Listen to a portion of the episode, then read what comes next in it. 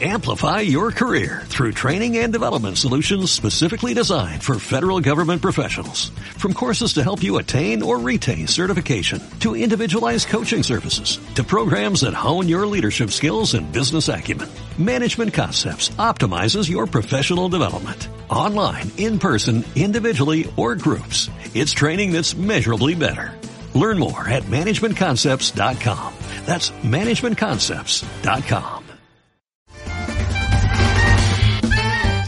Hoy venimos con la segunda parte del tercer capítulo de Piensa y Hágase Rico y bueno, vamos para allá, ¿no? En algún rincón de su carácter está latente, dormida, la semilla de la realización que, bueno, si germinara y se pusiera en acción, lo elevaría a niveles que tal vez usted nunca soñó alcanzar. Y así como un virtuoso puede arrancar las melodías más hermosas de la cuerda de su violín, usted puede despertar al genio que ya se ha dormido en su mente y hacer también lo que le conduzca hacia arriba, hacia cualquier objetivo que desee alcanzar. Abraham Lincoln fue un fracasado en todo lo que, lo que intentó hasta después de haber alcanzado los 40 años. Fue un don nadie, de ninguna parte, hasta que una gran experiencia entró en su vida y despertó al genio dormido que había en su corazón y en su cerebro. Todo para darle al mundo uno de los hombres más eh, realmente grandes, ¿no? Esa experiencia estaba combinada con las emociones de la aflicción y del amor. Le aconteció a través de Anne Rutledge, la única mujer a quien él amó realmente. He sabido que la emoción del amor está ligada al estado de ánimo conocido como la fe, y esto se debe a que el amor se aproxima mucho a traducir los impulsos de pensamiento propios en su equivalente espiritual. Durante mi labor de investigación he descubierto, a partir del análisis de la vida y obra y realizaciones de centenares de hombres de posiciones destacadas, que detrás de casi todos ellos existía la influencia del amor de una mujer.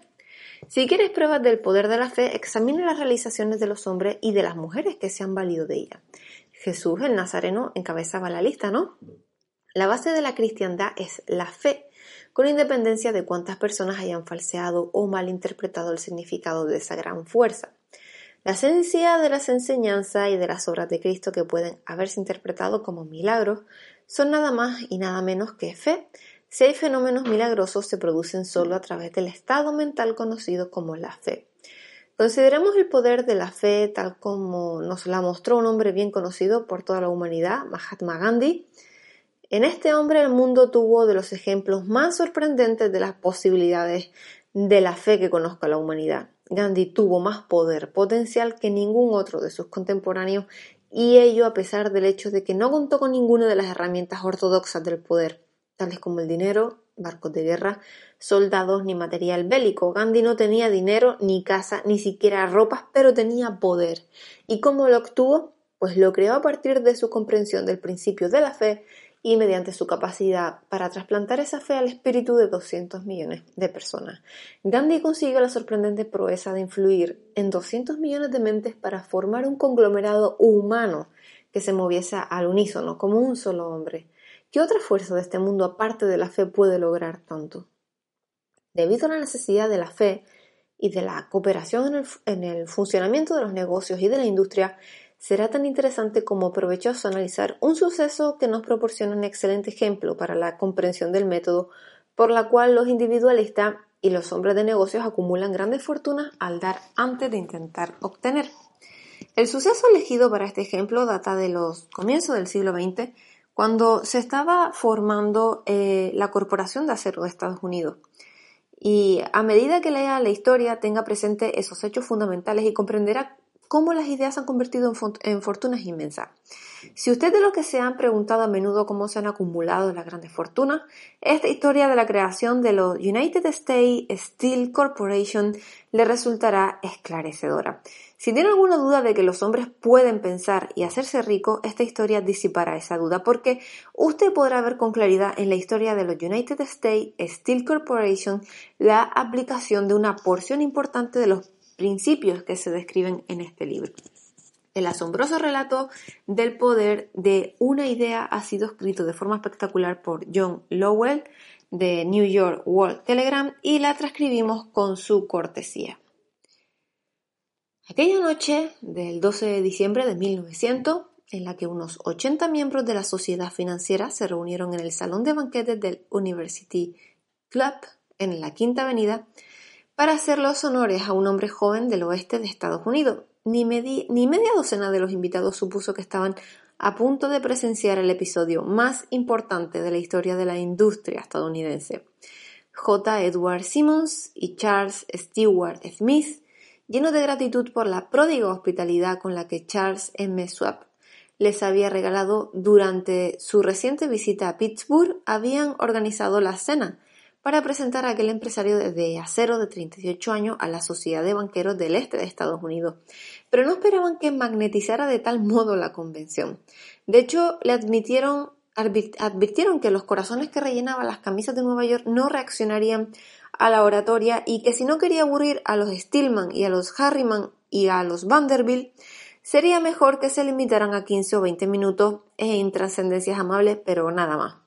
Incluso John Pierpoint Morgan, sentado a la derecha de Soap, eh, como indicaba su dignidad imperial, se contentó con agradecer eh, muy brevemente su presencia en la mesa del banquete, y en lo que se refería a la prensa y al público, todo el asunto presentaba, pues, tan poco interés que los periódicos del día siguiente ni lo mencionaron.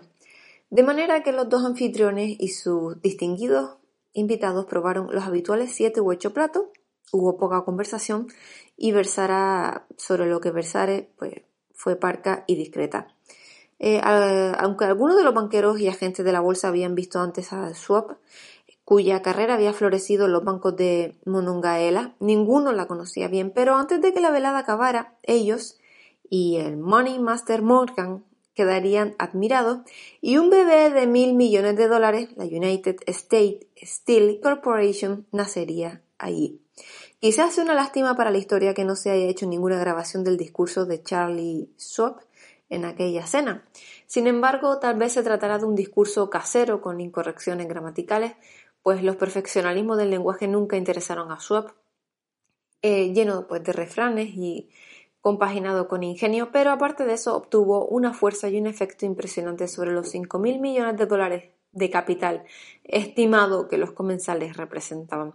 Cuando terminó y la reunión vibraba todavía con sus palabras, aunque Swap había hablado durante 90 minutos, Morgan condujo al orador a una ventana apartada donde, balanceando las piernas de un alto e incómodo asiento, hablaron durante una hora más. La magia de la personalidad de Swap se había puesto en acción con toda su potencia, pero lo más importante y perdurable fue el programa detallado y explícito que presentó para el engrandecimiento del acero. Muchos otros hombres habían tratado de ingresar a Morgan en montar juntos un trust de acero a partir de combinaciones con empresas de pastelería, cables y, flejes, azúcar, eh, goma, whisky, aceite o goma de mascar. John W. Gates, el apostador, le había urgido hacerlo, pero Morgan no había confiado en él. Los hermanos Moore, Bill y Jim, mayoristas de Chicago que habían fusionado una fosforera y una corporación de galletitas, habían tratado de convencerlo, fracasando en su intento. Elbert H. Gary, el sacrosanto abogado de Estado, quiso atraerlo a su terreno, mas no llegó a ser lo bastante grande para impresionarlo, hasta que la elocuencia de Swap elevó a J.P. Morgan a las alturas desde donde pudo visualizar los sólidos resultados del proyecto financiero más atrevido que se hubiera concebido nunca. La idea era considerada un delirante sueño de especuladores ingenuos. El magnetismo financiero que hace una generación empezó a atraer a miles de compañías pequeñas y a veces ineficazmente dirigidas a combinaciones más grandes y competitivas se ha vuelto operativo en el mundo del acero gracias a los artilugios de aquel jovial pirata de los negocios. John W. Gates este había formado ya la American Steel and Wire Company, con una cadena de pequeñas empresas, y junto con Morgan eh, había creado la Federal Steel Company. Pero al lado del gigantesco trust vertical de Andrew Carnegie, dirigido por sus 53 accionistas, esas otras combinaciones resultaban insignificantes. Podían combinarse como mejor les pareciese, pero ni todas juntas harían mella la organización de Carnegie y Morgan lo sabía. El viejo escocés excéntrico también lo sabía. Desde las majestuosas alturas de Esquivo Castle había visto, primero divertido y luego con resentimiento, los intentos de las pequeñas de las pequeñas compañías de Morgan entrometiéndose en sus negocios. Y cuando esos intentos se tornaron demasiado importantes, el mal genio de Carnegie se convirtió en ira y en deseo de venganza. Y decidió duplicar cada fábrica suya por cada una que sus rivales poseyeran. Y bueno, hasta entonces no había tenido interés en cables, tubos, flejes ni plancha. En cambio, se contentaba con venderles el acero en bruto a esas compañías y las dejaban que trabajaran en la especialización que quisieran. Ahora, pues con Schwab como jefe y lugarteniente capaz, planeaba arrinconar a sus enemigos contra la pared. Y así fue como Morgan vio la solución a su problema de combinaciones con el discurso de Charles M. Schwab. Un trust sin Carnegie, el gigante, no sería ningún trust, sino un pastel de ciruelas sin ciruelas. El discurso de Schwab de aquella noche del 12 de diciembre de 1900 aportó la sugerencia que no la solicitud de que el vasto imperio Carnegie podía llegar a estar bajo la sombra de Morgan y habló del futuro mundial del acero, la reorganización en aras de la eficiencia, de, de especialización, de deshacerse de compañías improductivas, de la concentración del esfuerzo en las propiedades florecientes, de ahorros en el tráfico del mineral bruto, de ahorros en los departamentos directivos y administrativos, de captar mercados extranjeros. Más que todo eso, les dijo a los bucaneros que habían entre ellos donde estaban los errores de su piratería habitual. Sus propósitos, suponía él, había sido crear monopolios, aumentar los precios y pagarse a sí mismos dividendos exagerados, más allá de todo privilegio. Con su estilo campechano, Schwab condenó ese sistema. La estrechez de mira de semejante política, dijo a su auditorio, residía en el hecho de que restringía el mercado en un momento en que todo pugnaba por la expansión. Abaratando el coste del acero, explicó, se crearía un mercado expansivo, se idearían más usos para el acero y se captaría una parte considerable del mundo de la industria. En realidad, aunque él no lo supiese, Schwab era un apóstol de la moderna fabricación en serie. Y así acabó la cena en el University Club. Morgan se fue a su casa para pensar en las predicciones del progreso de Schwab. Schwab regresó a Pittsburgh a dirigir el negocio siderúrgico para William Carnegie, mientras Gary y todos los demás volvían a sus teletipos, ¿no? Para especular, anticipándose al próximo movimiento y no tardó mucho en suceder. A Morgan le llevó más o menos una semana digerir el festín de razonamiento que Shop le había puesto delante y cuando se aseguró de que no iba a sufrir ninguna indigestión financiera, llamó a Shop y se encontró con un hombre bastante reticente. Al señor Carnegie le dijo Shop, quizá no logrará mucho descubrir que el presidente de su conglomerado de empresas había estado coqueteando con el emperador de Wall Street, el barrio que Carnegie había resuelto no pisar jamás. Y bueno, entonces John W. Gates, que hacía de intermediario entre Morgan y Schwab, sugirió que si Schwab estuviera casualmente de paso por el Bellevue Hotel de Filadelfia, pues JP Morgan podría coincidir con él en el mismo sitio. Sin embargo, cuando Schwab llegó, Morgan se hallaba enfermo en su casa de Nueva York y presionado por el hombre mayor, Schwab viajó a Nueva York y se presentó ante la puerta de la, biblioteca del financiero.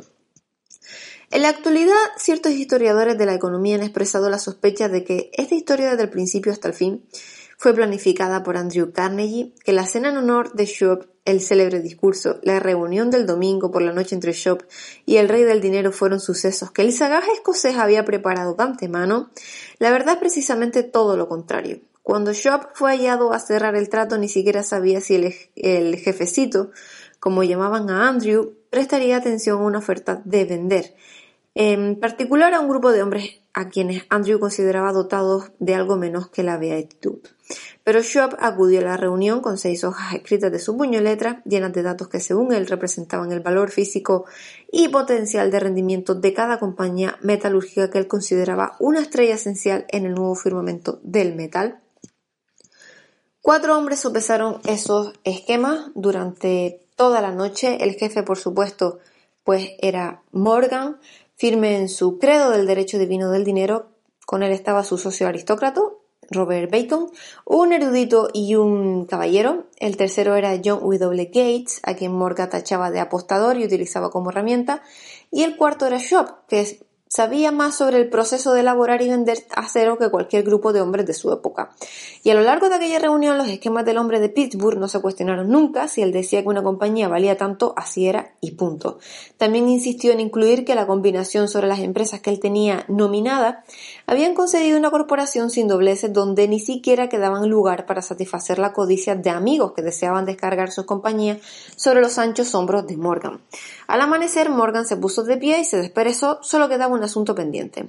¿Cree que puede persuadir a Andrew Carnegie de vender?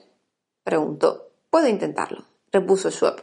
Si usted consigue que venda, me comprometeré en todo este asunto, aseguró Morgan. Hasta allí todo bien, pero vendería Carnegie cuánto pediría. Schwab pensaba que unos 320 millones.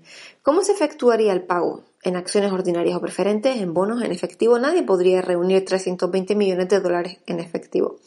En enero acudieron a un partido de golf los helados de los helados prados de St. Andrew en Winchester, Andrew envuelto en jersey bien abrigado y Charlie conversando de trivialidades para ejercitar el buen humor, pero no se pronunció ni una palabra sobre negocio hasta que la pareja se sentó en la cálida sala de la cabaña que Carnegie poseía cerca de allí. Y entonces con el mismo poder de convicción con el que había hipnotizado 80 millonarios con el University Club, Schwab dejó caer rutilantes promesas de retiro y comodidad en los innumerables millones que satisfacían los caprichos sociales del viejo escocés. Carnegie estuvo de acuerdo, escribió algo en un trozo de papel y dijo, muy bien, venderemos por este precio. La cifra era de unos 400 millones de dólares y surgió a partir de los 320 millones que Schwab había previsto como precio básico, añadiendo los 80 millones para recuperar el valor aumentado sobre el capital previsto durante los últimos dos años.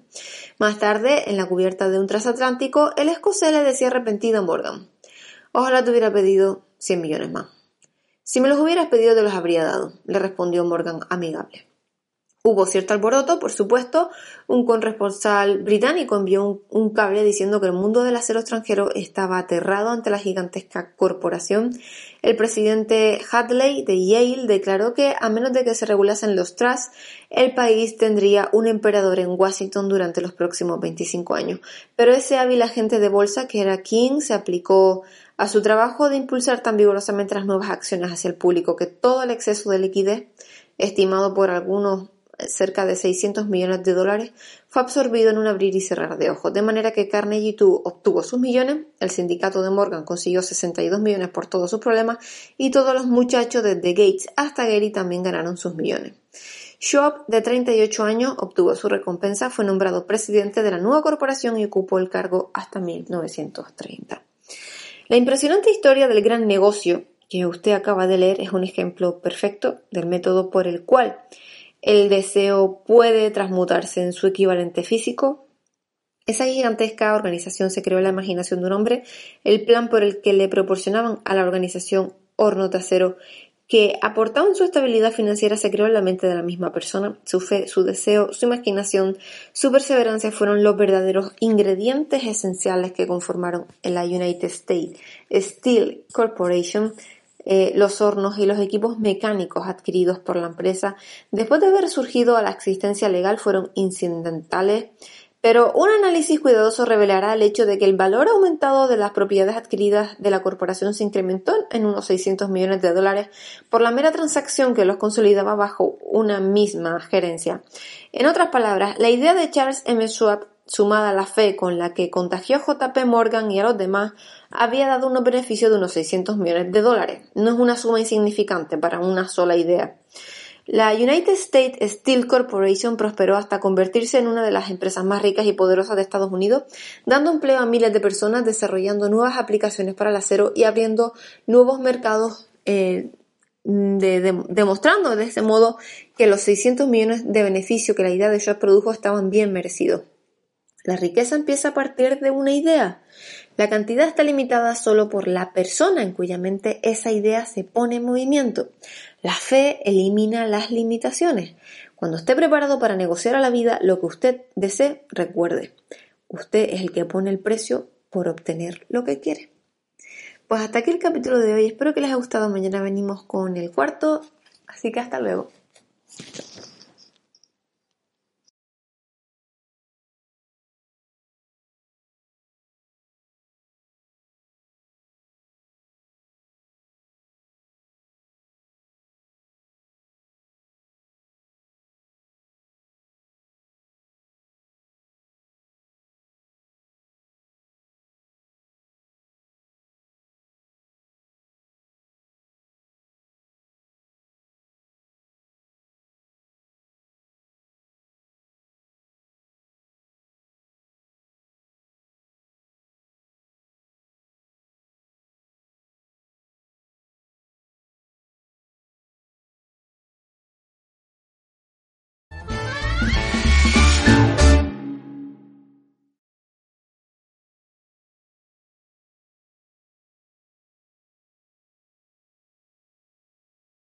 Amplify your career through training and development solutions specifically designed for federal government professionals. From courses to help you attain or retain certification, to individualized coaching services, to programs that hone your leadership skills and business acumen, Management Concepts optimizes your professional development. Online, in person, individually, or groups. It's training that's measurably better. Learn more at managementconcepts.com. That's managementconcepts.com.